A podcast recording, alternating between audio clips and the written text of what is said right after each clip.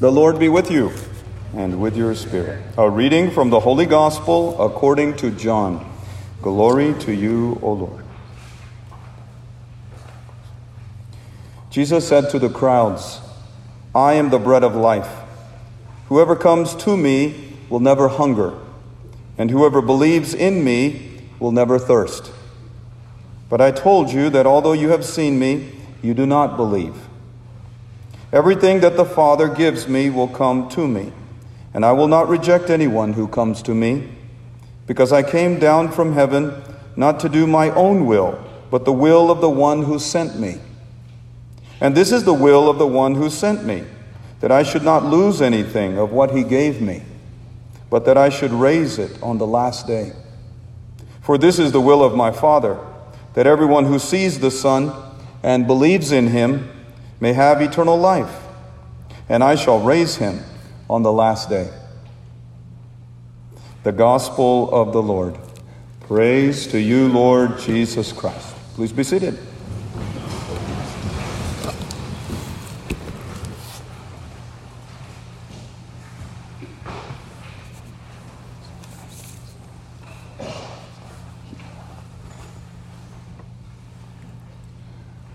Boys and girls, I want to talk to you about something very serious today. And I want you to pay very close attention to my words. I want to explain to you where our words come from and how we should use our words. Have you ever been in a spelling bee? You know, a spelling bee like in school? If you've ever watched the Scripps National Spelling Bee, sometimes the contestant will ask for the origin of the word. That is, they ask whether the word comes from another language, like Spanish, like the word taco, or Latin, like the word patriotism, comes from the Latin word pater, meaning father. Patriotism is love for your fatherland, your country. If you know where a word comes from, you can spell it better. But you also know its meaning, and you can use it better in a sentence. That's why people want to know the origin of the word. In other words, if you know where a word comes from, you can use the word better. You can wield the word like a sword. Now, what is the origin of most of the words that we use every day? Where did we learn the words that we use to talk to our friends, that I'm using right now in this homily, that we use in, when we read books, that we text with and email and post on social media? We learn those words from our parents and in language classes and in vocabulary lists in great schools like Trinity.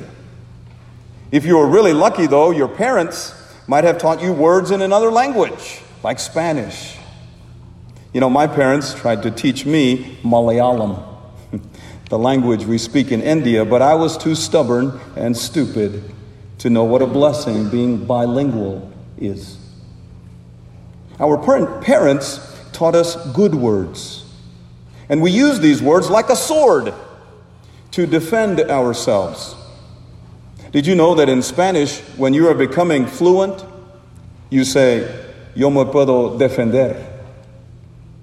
In other words, I know enough words to defend myself because words are like a sword I use to defend myself. In the seminary, we learned that all good words have one original source, namely God. God speaks one word, Jesus, and He is the origin of all our good words. Jesus, the Word, of God is the fountainhead of all good words, of all the languages of all the world. English, Spanish, Latin, French, even Malayalam, which we speak in India.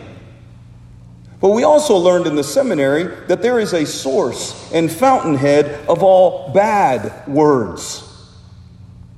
And I will give you one guess who that source is of bad words. Obviously, the devil.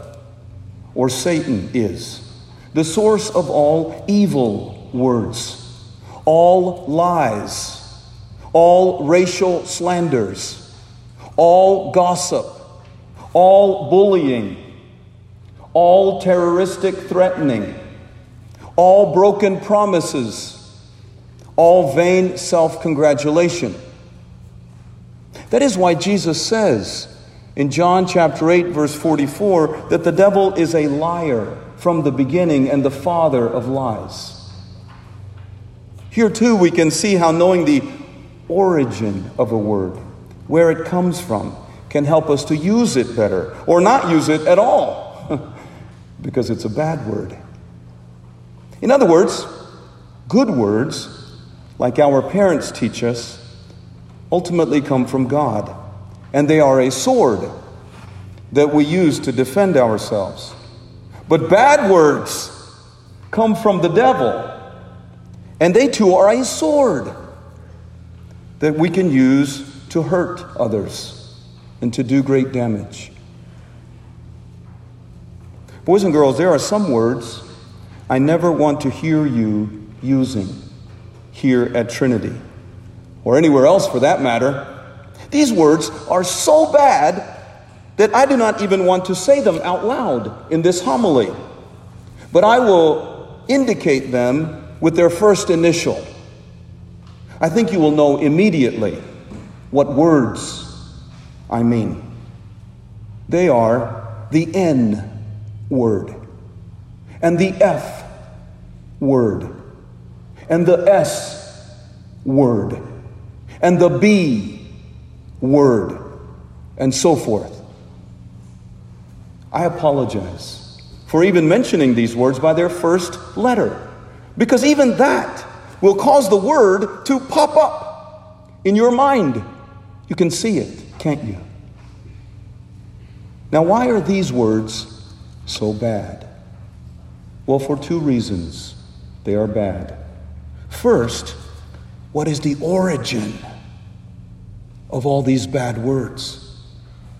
The true source, the fountainhead of all these bad words is not another language like German or Greek or Latin. The real source is the devil. And when we use these words, we sort of become his children and learn to talk like him. Just like our mothers and fathers teach us good words and we start talking like them, so the father of lies teaches us bad words and we learn to be more like him. The second reason bad words are bad is because, like I said, they are a sword that we can use to hurt others.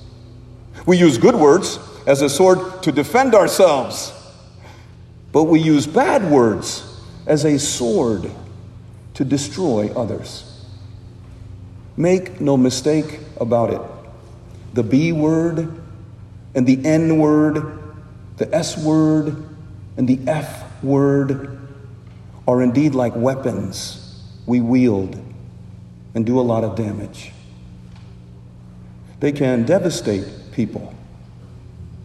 Use your words wisely.